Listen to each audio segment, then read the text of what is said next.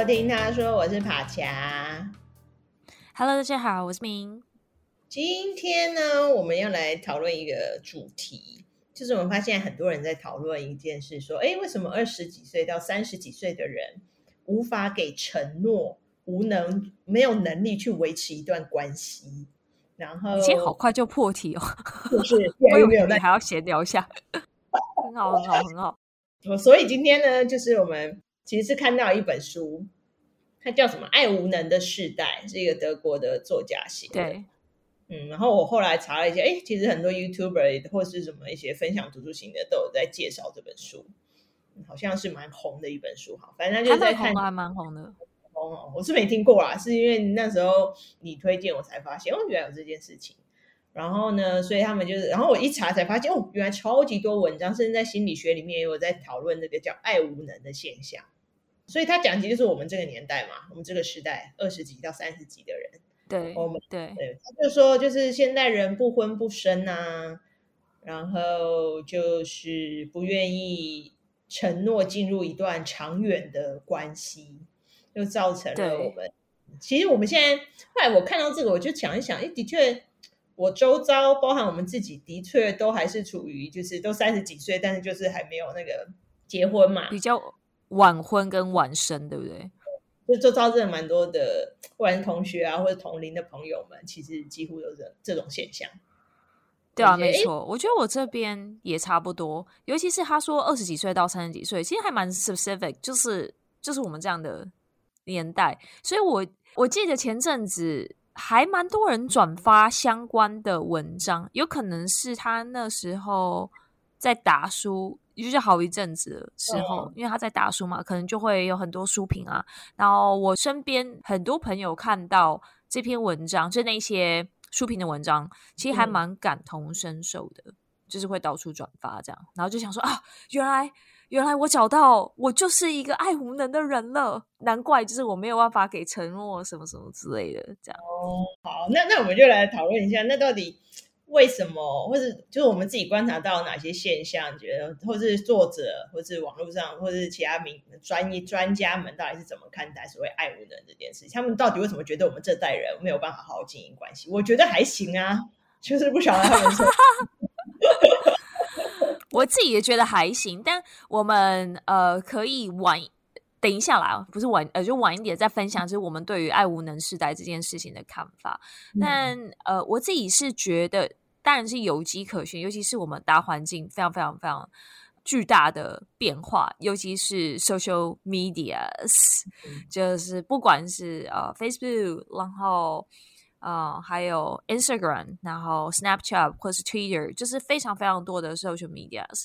那当然就是 social medias 的好处也是让大家不费吹灰之力，就是可以对这世界有更多更多元的 visibility。所以我今天想要学一个东西，我可以马上就是看 YouTube，或者我看 Instagram 或者什么东西，然后你就可以马上得到那个相关的一些知识嘛。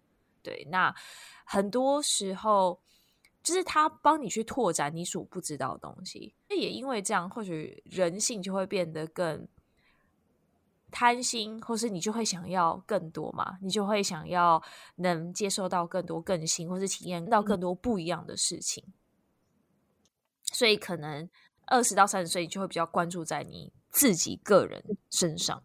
嗯，对你，你讲这个，我想到一件事，就。的确，我觉得 social media，我觉得现代，因为《爱无能世代》这本书作者有点把我们跟上一代的父母辈来比较嘛，所以他就是为什么我们这一代晚婚晚生，不像我们父母可以很早就结婚生小孩养育家庭。那我就想，的确我们这一代像你刚刚说 social media，我们有，我觉得是有太多东西让我们分心。那我们没错，每天就是二十四个小时，但是我们有这么多让我们分心的 app。或者是有这么多我们想要去学或想要去去看的东西，那变成我们放在可以放在一段关系里，或是放在我们的感情上面，专注力自然会减少。没错，我现在生活比较无聊嘛，就是家庭、家人，哪有什么娱乐？所以他的专注力可以放比较多在就是关系上面。对啊，对啊，对啊，对啊，对啊。所以我觉得这件事情的确是有迹可循，但是不是因为这样而让人？就让我们这时代就贴上你无法好好经营关系这个标签。我是对这件事情是有存疑的，我没有到百分之百被被说服，嗯、但我觉得这件、嗯、这个现象是真的，就是正在发生。我自己，我觉得我自己也是，所以我就会去想去看那些新的东西。我想要在这个这个潮流里面，我想要得到最新的知识，那我就会把我的部分的重心放在我自己身上嘛，因为我自己想要成长，我想要不一样之类的。对，等一下我们可以再分享。呃，我们各自我跟帕恰对爱无人时代的看法。那在书中还有文章，呃，里面有提到，就爱无能的世代也反映在很多事情的上面。那第一个最直接的，就是在爱情跟关系嘛。那也是刚刚爬起来有提到说，如果当你二十四小时你花大部分的时间在别人身上，别人是指陌生人嘛，就是 social media 上面的那些网红或是厉害的人身上。甚至你花大半时间专注在自己身上，因为你觉得自己想要独特不一样，甚至你想要创造品牌。接下来剩下的时间就非常的少，那就是比较少的时间是你花在跟你亲近的人身上。那也因为这样，很多人在讨论速食爱情跟爱文的时代其实是非常相呼应的，就是就有点像是因果关系。如果当你花越少的时间在维系一个感情，那当你当你的关系有出现问题的时候，很多人会会就是放弃，或是就是逃避，因为他不想要，嗯、他不想去花时间解决嘛。那也因为这样，他可能就是很快的就不想再经营，他马上跳到另外一段关系上面。嗯，甚至有人就会觉得，哎，我会不会再遇到更好？更好的人，所以他也可能产生了 Fobo 他就会想说，我跟这个人好像有几项不合，那我也不想要花时间去磨合啊。我或许就是明天、后天、下个月，我可能就会遇到一个我更接近我心目中理想的对象。嗯、一些 applications 也助长这些事情嘛，嗯，所以我其实不用花太多的时间去认识这个人，我只是从他的 profile，我只是很快的去左滑右滑。来去，就是来等待，就是这个 match。嗯嗯，我刚刚你刚刚讲这段，我听到有几个关键字。第一个就是刚刚提到那个便利性。那这个便利性就是像你刚刚说，我们遇到对象，因为现在有交友软体，所以很容易嘛，其实就是滑一滑，你就可以，你有有你有比较多的机会去接触。然后另外一个便利性是，我觉得现在要建立跟结束一段关系。也相对比较容易，举例来说，像现在我们很容易，可能很多人很容易闪电结婚，但他也可以闪电离婚。但是我觉得现在我们可以建立关系跟结束关系，比我们上一爸妈那一代还要容易。是你想以前离婚是多大的罪过？有没有一个女人你要离婚，我不能再离婚？可是现在大家没有这种观念嘛，所以不，我对于离婚不会有心理上的啊、呃、压力。然后那当然，就离婚的过程其实相对容易嘛。所以我觉得，当你容易结束一段事情，你就很容易开始一段事情，你就会觉得，嗯，结婚啊，反正不。知道是，知道是。所以我觉得这也是某一种的便利性。然后还有另外一个关键字，我刚刚听到是，呃，不愿意，有点像是不愿意受伤吗？或是，所以他他就有点保持比较淡薄的关系，就是哦，一旦我觉得，呃，你可能就是想要伤害我的时候，我可能就会想要赶快就是离开这段关系。反正离开这段关系可能是相对。嗯就变成，然后其实我记得这书里面作者也有提到说，就是变成他觉得我们这个年纪这这个世代的人不太能受苦，就是不愿意在爱情，所以我们就会这样哦哦，快要受伤，我就赶快跑走，这样他就觉得我们好像没有像我们父母那一代的人比较坚韧吗？一点点的，你说的受苦是指在感情关系上，还是是 general 感情上？嗯，对。因为我们上一代或者在上上代，他们他们的关系就是有更大一部分是在责任吧。他们觉得这就是他们要去，嗯、比如说他愿意去忍受吗？还是他愿意去承担这些痛？因为他觉得这就是他必须要完成的责任。那我觉得在我们这个时代，好像比较没有这样的概念。对啊，而且你应该有听过。妈妈会用台语讲什么？嫁鸡随鸡，嫁狗随狗，是不是有这句话？有，对，你好像就是你跟了什么路，对对对，你你就是跟了谁，然后走什么路，你就是好好继续走下去，还蛮认认命吗？对对，蛮认命的那种感觉。但我们这一代就是不认命嘛。你刚刚不是说，我们就都想要活出一些，就是比感觉比较精彩。我觉得可能也是有一部分，我们看到以前的爱情或者是以前家庭是这样的方式，所以 maybe 我们想要去打破，我们不愿意再成为这样子的人，所以我们就有可能啊，有可能。我们这标新立异啊，没有了。反正我们这一代。所以我刚刚听到还，你刚刚讲的就这些，还有什么关键字？我刚刚大大致上，我刚刚想到的就是这些。嗯，我觉得主要还有就是 FOBO 啦，就是但是 FOBO 跟 FOMO 这个这个 topics 我们之前有呃有讨论过，嗯、所以如果听众朋友有兴趣的话，也可以就是看我们之前的集数，我们有专门在讲 FOMO 跟 FOBO。嗯嗯。然后这个作者他还有提出另一个可能的原因是。啊、呃，我们这一代人特别的重视自我实现跟自我追求，所以其实刚明你感觉讲很多时间在自己身上。嗯、其实我觉得我我们两个也可能也算是这样子吧。我们就是，是啊，我就是啊，就是我觉得这没什么不好啊，就是自我实现本来就是很重要的一环。那只是我觉得后来我稍微想理解一下这个作者想要强调的到底什么。我觉得他可能比较想要强调的是说。但是我们的自我实现是太是一种嗯满足自己自恋心理的一种方式，就是他不觉得，就是你的自我实现不一定代表你自我成长，你可能只是在追求一个你觉得你应该要去追求的东西，那个叫自我实现。就我们可能要去追求出人头地，那或者是说我必须想要在事业上更有成就，所以我们看到我们这一代很多是我们花很多的时间在工作。那只是我我的问题是说，我会去 question 的是说，可是这样子的自我成就跟自我成长是一个等号吗？因为我觉得那工作的成就感只是你人生生命中的一部分，包含你的成就感有可能是来自一段关系的圆满，让你有成就感。但我觉得我们现在，嗯。这个作者说，我们有点太被资资本主义社会就是灌输了这样的概念，你必须要赚很多钱，你必须要在工作上很有成就，你才是能有一你的成就感在。但我想，这个重点还是要放在说，我们到底有没有自我成长？他觉得我们现在的问题是我们太过自恋。后来我想想，的确也是，因为很多时候，例如我们进入一段关系的时候。很有时候，很多人他可能喜欢的只是对方迷恋上他自己的那个感觉，就是热恋情那种。他喜欢就是他把对方迷恋自己变成自己呃完美自己的一个延伸。可是当真的这段关系进入到现实的时候，就很多很多不爽的事情就会出现嘛。那他对于这个，他就觉得哎，这破坏了我完美的想象了。他就觉得、嗯、哦，这也是一个关系。我我对于你说，呃，大家在追求自我或是去定义自我价值的时候，很长的时间是放在工作或者事业上，觉、就、得、是、这件事还蛮有感觉的。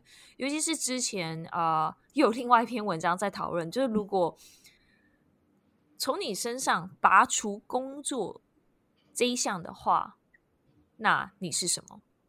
嗯，这蛮……对，我觉得是一个很有趣的讨论。就像譬如说，很多人在自我介绍的时候，或许很快就会说：“哎，呃，我是谁？我在哪里工作？我是在做什么事情？”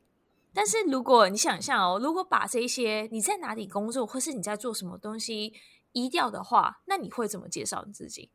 嗯，就你会怎么介绍？你会讲说：“哎，我是谁？我是怎么样的性格？我喜欢做什么？”就。就我觉得这是一个很有趣的讨论，就是如果你现在在回想，如果拔出工作这件事情，你会怎么样的去表达，或者去展现你自己呢？或许因为这样，有些人会开始觉得，哎，怎么办？我要我不知道讲什么，哎，我不知道我就是还喜欢什么，对吧？你讲是，哎，那如果今天是你啊，假设你现在不能用那个，你不能讲你自己做什么，你要怎么介绍你自己？哇！这真的是难的。我刚刚想，觉得瞬间蛮难的哦。我可能会介绍我是一个什么样个性，我会被什么事情吸引，然后我现在在投入什么样事情的人吧。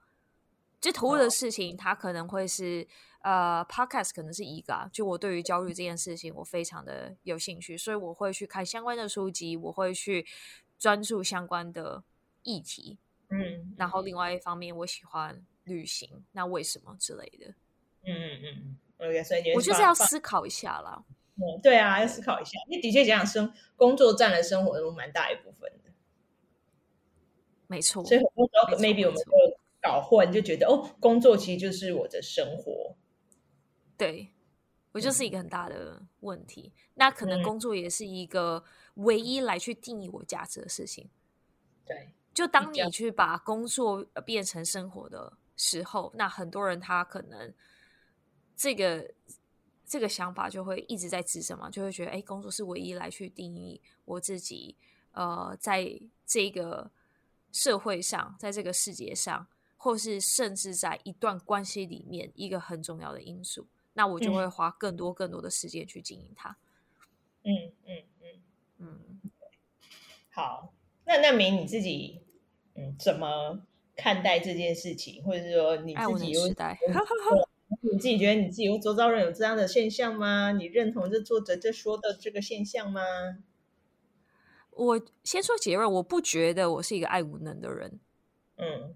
我不觉得，但我很同意。就是我觉得在这个时代，大家都想要去追寻不一样或是独特性，因为就像前面我们讲的，就是在这个时代里面，你太容易或是太快速可以取得不一样的讯息跟知识。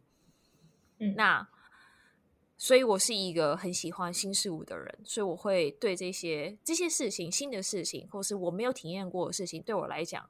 就是在闪闪发亮，我就会被吸引过去。我觉得这是一个对我来讲就是再正常不过的事情，所以我可以很体会他前面说，现在年轻人他们可能会花很多时间去去投资自己，让自己变得更不一样。所以这这方面我非常的认同。但我觉得不一样的是，我会认为如果当两个人关系稳固，他其实会让个人的成长是加倍的前进的，就我觉得两个人一加一可以大于二，他可以用不同的呃角度或是面向带你去体验相同的事情，所以对我来讲，去花时间建立一个关系跟维持，它是一个非常好的投资。嗯嗯，人生投资啊，不是说那种可以你知道 获利的那一种，对。你的想法非常接近的，就呃，我的想法比较像是，就我觉得我们每个人生下来都是充满瑕疵的，但是我们就是在透过不断跟人建立各种关系的过程中，去修补掉那些瑕疵，然后让自己成为更好的。因为我觉得常常在一段关系里面，对方很像你的镜子，他会映照出。你的缺点，或者是说你有所不足的地方，只是很多时候我们把这个化为一种争吵，而不是一反思说，哎，其实对啊，为什么我刚刚会为这件事情这么生气？然后就呃，所以，但是如果你能够把关系里面这样子静止的关系变成让你去反思的一个机会，其实就像您刚刚说的，你很有可能是可以跟着你的 partner 一起互相成长，让自己慢慢成为一个更好的人，而不是对我，我不觉得。呃，追求自我实现就一定要排挤掉进入一段关系，我觉得这是一个对我而言，这这不是一个互斥的概念。我觉得它应该是可以并存的，因为自我实现应该包含让自己成为更好的人，这应该也是你的。没错，没错，对对对对，对啊、我非常认同。不错，看起来我们俩观念很接近。或者是我们才不是爱无德时代。其实我有点忘记，就是书中的结论是什么。但我在嗯一篇书评的文章当中，我看到一段非常触动我的话。他其实是在讲说，我们真的有需要去定义自己是谁吗？我觉得回回头去看过往，就是每一个世代想法都是在呃改变。你如果你去看你父母的那个世代。好像比较少人会去讲说，你要去找到你自己是谁，你要去找到你自己喜欢做什么。因为可能那个时代他们比较追求稳定，所以已经在这个社会上已经制定了什么叫做理想的生活、理想的道路，可能是当个呃公务员，可能是当个家庭主妇，我不知道，就是这些路好像已经被定义清楚了，哪些是比较安心安稳的路，所以可能父母那一代就会希望你走那样的路嘛，当个老师啊，什么什么之类的。嗯，那再。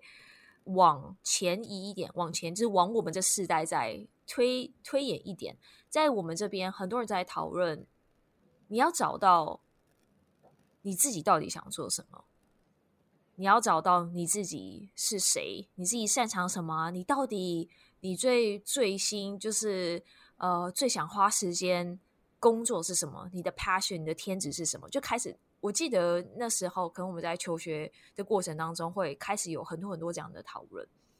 对，那为什么就是我刚刚说的那结论很触动我呢？因为我觉得也不禁让我再去反省说，要很快的找到自己想要什么、擅长什么这件事情，是真的很重要吗？